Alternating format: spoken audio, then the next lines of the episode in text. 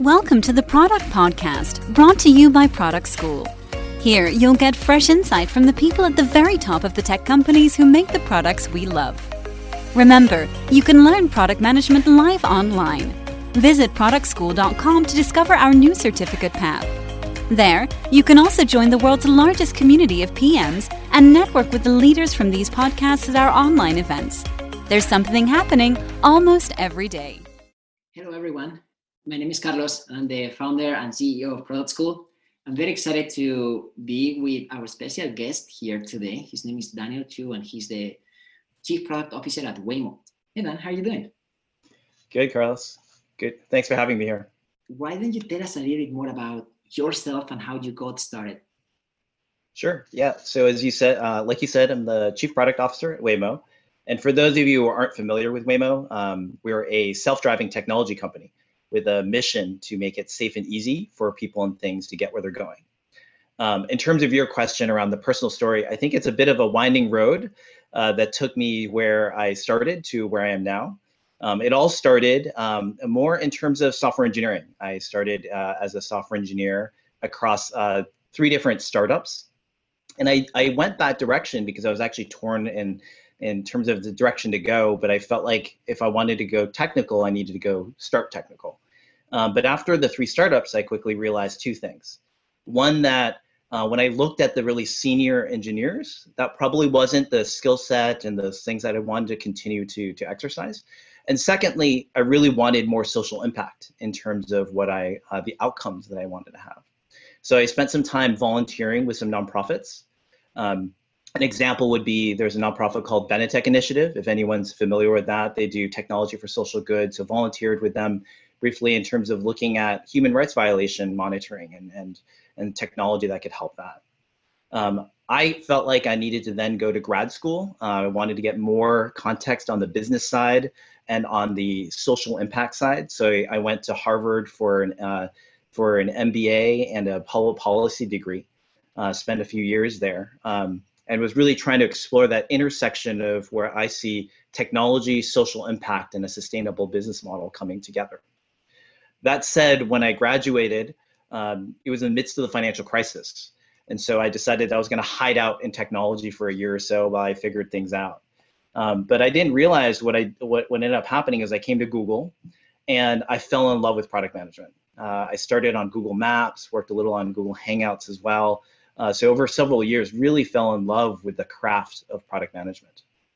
But after a few years there, I really yearned for that social impact element and when the opportunity came up at Waymo, it it just felt like too good to pass up. That it was really finally this intersection of social impact, of technology, and a sustainable business model. So that's that's kind of what brought me to to Waymo uh, through that path.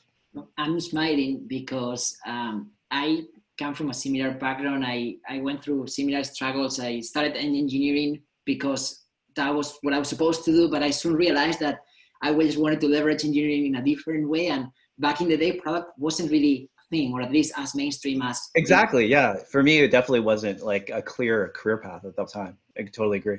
So you joined Google, uh, you started working on different products, and um, now I wonder what is that switch from mostly software products to also a product that also combines a strong hardware component? Yeah, so I think um, it's definitely uh, an interesting challenge, right? When you have both software and hardware. Um, I would say that when you think about those, um, there are definitely many similarities, right, um, across uh, the core skills as a product manager. Um, a couple differences. Uh, some are ob- more obvious than others. Clearly, there's different timeframes you're dealing with. Uh, you have to think about more manufacturing and supply chain in those areas. But I think the biggest challenge uh, to your question, Carlos, is around um, uh, connecting those two cultures and and having that uh, the software and hardware sides really talk to each other.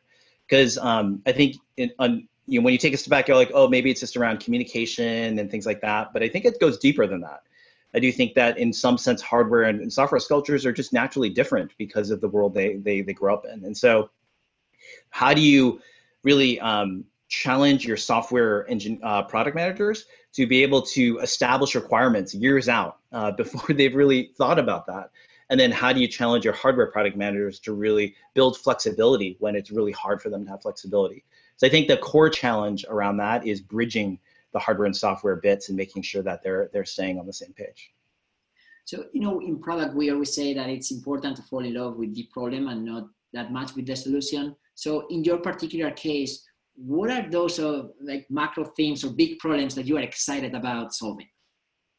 Yeah. So thanks for the question because I, I I love this one because I do think that the mission and core problem that we're trying to solve at Waymo is really compelling to me and to to the to the folks at Waymo. It is really around safety. We think about 1.3 million lives are lost on a global basis every single year. It's one of the top causes of death. And and then that that out of those deaths, like 94% of those are actually preventable. They're based on human error. And yet we kind of almost have become desensitized to that problem, right? Like when we hear about a traffic accident, we think about more the traffic rather than rather than the, the life that was lost. So I think that's the core problem. I think there are other elements that we want to address as well. So for instance, um, access. 20 to 30 million Americans don't have a driver's license.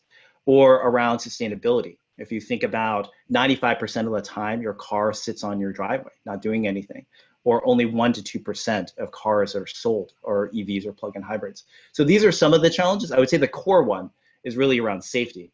Um, I think that's the, the core challenge that we're trying to solve. And, and I'm glad to hear that because, especially sometimes I think in Silicon Valley or uh, we, we tend to think too much about just software or like optimizing for a local maximum and creating an add-on for this product and that other thing, which obviously it's important in some way, but but zooming out and really understanding the impact that you have in, in the world, like literally saving lives and reducing emissions. It's also it's powerful. I know that technology has a, a key a key role in that. It's uh, it's something what I want more more PMs strive for to, to think bigger about the, the problems that we're trying to solve beyond just websites or mobile apps. Absolutely. So I'm sure you've you've you've seen so many different types of uh, product management philosophies throughout your your career. So what do you think are the biggest misconceptions for people who are thinking about product but maybe they are not working there with that that you think it's important for them to know? Yeah. So when I think about misconceptions or myths, um, there's a, maybe two that come to mind. One actually goes to our shared story, Carlos, right? Which is around what's the best way to become a PM. Um, I you probably get this question a lot. I feel like I get this question a lot for people that are considering careers in product management. They're like, should I become an engineer first? Should I go to grad school first? And I would say that I think the fastest path to being a PM is to be a PM. Um, that I took a more uh, roundabout way because one, like like we talked about, I didn't know about product management. I wasn't sure about product management, so I kind of optimized for optionality, right? I, like I think things like going more technical first gives you more optionality. Going to grad school gives you more optionality. But I think if you really want to be a PM, you're sure about it. The best thing to do is be a PM. Um, and then, then I think the question is really around: Do you become a more of a generalist PM and you have a bit like a mix of different types of PM roles, whether it's consumer, enterprise, or more technical or more user facing, um, or you want to specialize early. But I think that's one question that a lot of people wrestle with. I think another one is around um, today. I think, especially over the last few years, things like um, large scale experimentation have really kind of begun refined as a tool set for product managers. And I think it's been really powerful for us. But I think sometimes we forget about making sure that we exercise the full tool set um, as product managers. So, for instance, at Waymo, um, if you're thinking about either kind of more moonshots or startups, I think you don't have the luxury of billions of users right off the, the outset. And so for us, a lot of investment in user research, a lot of investment in incremental pilots. So for instance, we have an early rider program uh, that has allowed us to have that first touch point with public users. I think those are really important elements that we shouldn't forget as product managers. When, when I talk a lot, when I talk with a lot of um, non-PMs who always come to us and say, hey, I want to become a product manager at Google or, or some of the alphabet companies. It's definitely top of mind for a lot of them. Before I start giving advice, I always ask them, what do you think PMs do? Because like sometimes from the outside, they uh, people imagine that you are you are there on your desk having these big ideas and waiting for the engineers to execute for you. Like it's not that fancy, trust me. And there are a lot of people who are actually PMs in the trenches who, who also are thinking, oh my God, what did I do to myself, right? So uh, it's, it's good to understand the, the different point of view as well. So I mean, just talking about people who say, okay, I consider my options, and you know what, I'm going to go for it. I want to be a PM. What, what do you think are the key skills? Yeah, in terms of core skills, I would kind of break it down to four different areas. Um, one is around being able to set a vision for the product, but also being able to be data driven and analytical. Because I think you're you're probably often your greatest ideas aren't going to come screaming at you from your metrics. But I do think some of the most dangerous product mistakes are made when we don't get the right metrics or we ignore the metrics. So I think that's one element. That one that's one core skill. Um, I think another one is around um, around influence, and uh, I think that's this is a key one is around influence. Um, so if I think about the difference between a good product manager and a, and a great product manager, I think uh, influence is, is one of those differences. Uh, sorry, my screensaver just turned on. Um, and so I think that's a that's one of the biggest differences. Uh, that's one of the core skills that's really there because, like you were saying, Carlos. Carlos, can you? I just want to make sure you can still hear me. Okay. Yeah, yeah, I hear you. Okay. Uh, one of the um, one of the things you mentioned early on is just maybe things are, uh, you know, almost. Uh, you think it's it's you, basically you know people just listen to whatever the product manager says. And, and, like you were alluding to i think one of the biggest challenges one of the core skills of a pm is be able to convince and be able to whether it's using data whether it's using emotions be able to convince folks of of what um, what what you think is the right thing. So for instance one way i think about it is it the best product idea or best feature is useless if you can't convince people to make it happen. Um, I think other elements around technical fluency. So, um, like I said before, I still believe that the fastest way to be a PM is a PM is to be a PM, but I do think technical fluency is important, right? Um, for us to be able to win the respect of our engineering counterparts, be able to go toe to toe with them, be good design partners, and also be able to push back when uh, when when things are, are pushed back on us. Um, and lastly, I think one of cr- a critical skills for a, a PM is bringing clarity to ambiguity.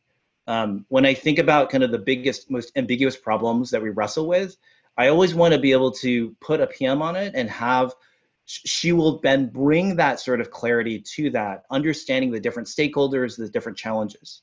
And so I think I think those are some of the core skills that I would expect uh, that I think are, are critical to being a successful PM thank you for sharing that um, in, in such a tr- transparent way. Now I want to talk about, about yourself because obviously you've been working in product for a, for a long time. And now I'm sure you also keep learning. I'm a big believer in the concept of lifelong learning. So what are some of those key skills? Need to be just about work, but in general, what are you most passionate about learning? How do you make sure to, to save time for it? Well, let me by start off by saying I admit that I'm actually I think I'm actually pretty terrible about this this lifelong learning concept, Carlos. Um, I, uh, I I don't have any hobbies. I don't set aside time for this. I, I can't remember the last time that I went to kind of a more formalized training. So I think one of the things then I have to do is make sure learning has to be incorporated into my life or my day-to-day work and that's the only way that happens and so if i think about some examples of areas that i'm trying to learn on one is in my personal life.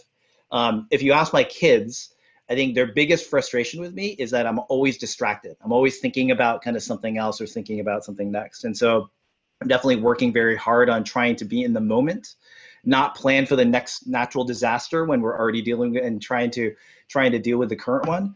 Um, so I think that's one is like staying focused and in the moment.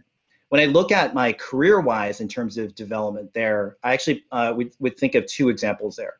One is actually just in general. When I think about to your your question around how do product leaders kind of grow with your organizations, especially as our scope gets bigger and things like that. I think for me, I've never felt like a natural leader when it came to things. And so when I come to leadership and new leadership challenges that come about, um, I feel like I almost every few years have to confront myself and and see if I'm ready to reinvent myself again um, like one way I think about it is like I sometimes see myself as a rubber band, and you kind of each time the role gets bigger, you kind of stretch a little more, and you almost feel like every day you're paying a bit of a cost in terms of that stretch. Like, you know, how much am I? When am I reaching the point where this is the most my personality or how I work will let me go? And I think, I don't know if it's true for many people. I feel like that's been my journey and feeling like at those times you really have to push through it and feel like, how do you um, have not just the mental, but like kind of your whole, your whole essence really bought into taking that next step and making it so it's not a feeling of constant tension and pull, but that once again, you've kind of stretched to a, to a new level. To me, that's a big part of growing for me. More specifically, I would say another example on, on growth and learning uh, that I think is a trend that we see within the Valley is um, more and more for product leaders, we're expected to um, uh, lead a more integrated uh, organization, right? So I think um, so for instance, at Waymo, we have product management, technical program management, UX design, UX research, and, and uh, product data analytics all together. And I think those work really well together. And I think there's a reason why that's a trend. But I think that's also a, ch- a challenge for product leaders is that we have to build trust with these new functions that we're not going to always be biased towards product management. And we'll have to learn about those domains so we can give mentorship to those areas. So if I think about those are some of the like needing to incorporate learning into our day to day, and then trying to grow and learn from a personal level in terms of being in the moment and around learning about multifunction organizations. I actually share that philosophy that you said about integrating learning as part of your life that actually comes in the word like lifelong learning because I believe that you can only learn when you actually need it, when you're in a situation where you can either get out or up, right? So I think in a way that's why in college sometimes, even though we had amazing professors and um, very interesting topics, if you are not in a situation where you feel that you can apply it right away or you don't know how relevant this is going to be to your life, it's harder to empathize. But when you are there and it and something depends on you, there is no way out. That's going to really make the learning come true. Yeah, I agree. So um, obviously now the Waymo is, is uh, larger. You're not the only PM and uh, there absolutely. So how do you balance that influence that you have as a chief product officer with also the, the wiggle room that you want to give to your product leaders to shape the vision of the company? Yeah, I think this is actually a, a really um, timely and challenging question, actually. Um, so I would start off by I do think that the role of the chief product officer or product leader is really around setting the vision and the overall guardrails that of the product that we want to build and resolve conflicts, especially around priorities that, that come up. And so your job isn't to decide every little feature um, and every little nuance of the product. And ideally, the roadmap is an outcome of great internal brainstorms across your product team where you get the best uh, answers. But I think the heart of the question, I think, is a really challenging one. As a product leader, understanding what's the right level, right, where you have accountability for the whole product, but also giving autonomy to your team. And so I think about it as more of kind of like a two-step program because I would I would fully admit I don't feel like I've fully solved this. And I feel like the first step of the program is you have to develop at least the awareness to understand when you're too high level or too detailed. Because I think that's that's you're never going to figure out the the end game unless you you get that sense, right? And whether it's cues that hey you're getting questions you know that that you don't remember you, you haven't briefed on the rationale for it right? And that's kind of a signal that you maybe you're too high level and you have, don't have enough insight and ownership. Or hey you're too detailed right? Because you're in the weeds on something their teams you're sensing frustration right? Or you don't have time to stay on the more strategic level. So i think that that awareness is critical. Then being able to adjust and modulate i think um, is a critical element lastly, I think the, the second step is the ideal, right, where you have a clear rubric, right, for giving guidance to your team. Hey, these things need to come to me, or these things you don't. I wouldn't say I'm there yet, and I think that's a that's a kind of real. Uh, that's where you want to be, so then it's very clear through the organization uh, what what needs to come to you or not. But I think you know getting at least to the first step is critical as a product leader. I have another million or maybe billion dollar question for you. So obviously, Google has been notorious for building a lot of products, not just external products, but also internal products for, for employees to collaborate more efficiently. So in, in product, we always talk about build versus buy. I, am curious to know what is your take on uh, best practices on like when a company should decide to build something internally versus maybe leveraging an external SaaS solution? Yeah, I think this is one of the areas where the alphabet structure has allowed um, Google and the other bets to come up with different approaches here. And so, at least for Waymo, the approach that we're taking is we have a lot to do uh, when it comes to building uh, self-driving technology, Um, and so overall, our approach is around whenever something off the shelf can suffice for that functionality we need, we'd much rather focus our engineering on things that either are core to the technology or very close and well integrated to it. I think the challenge of of uh, of applying that policy is that um, there are going to be natural tendencies, right, to build in house. Whether you have more control, you can uh, own that more. There's a concern that you know it won't be customized enough to your needs. But I do think we have to think about the ongoing tax of the investing in each of those solutions. So really trying to push on, hey, why can't we use that um, off-the-shelf software uh, for this use case? So that I would say that's that's the best policy for us. Now I also want to talk about culture, specifically product culture. As your team grows, especially like we, now across multiple demographics, like how do you build and nurture strong product culture?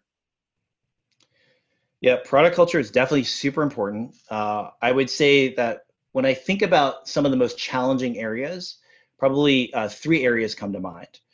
One is how do you set the right balance? And I, I know it's going to be a little controversial to say that this is a balance, but there is a balance between really having a strong expectation of high performance and making sure that there's also psychological safety within the organization and I think this is something that that I've learned over the years, right? Is I think early on I was very, very focused on making sure that every output was was kind of perfect, or or everything that we did was. And I think the problem with that is then it creates this feeling that you know mistakes aren't allowed. Um, and so I think that's an important element to think about in terms of setting up your product culture is how do you set that good balance between the two? You want people to be able to experiment and try new things, and and feel like it's sometimes okay for there to be mistakes even while you keep a high bar for your outputs. I think the other one is around collaboration. Um, if i think about what's core to a successful product organization i feel like collaboration is at the heart of it. Um, collab like a product org lives and dies by its its whether it's perceived as collaborative with its cross-functional partners. And i think that starts with the organization itself. How do you early on you have to make sure you stamp out any kind of elements of not of you know whether it's politics or or selfishness and make sure that collaboration is a is a true value that comes right from the beginning.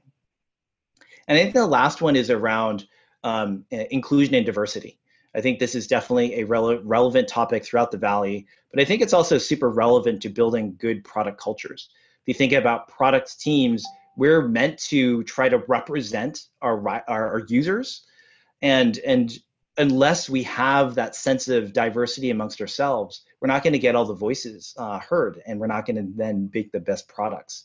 And so we've been doing that a lot of that um, here at waymo um, overall and then within the waymo product org especially we've done everything from kind of reevaluate everything in our hiring process to find whether there are any biases, making sure we're getting diverse pipelines, and also pulsing and making sure we understand what are possible blind spots that we have around inclusion and diversity around the overall organization.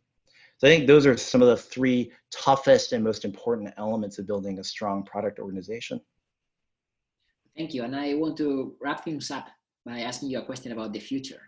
So where do you see most opportunity for product managers in the next few years? Yeah, I think I see two trends that I think are really big opportunities for product managers.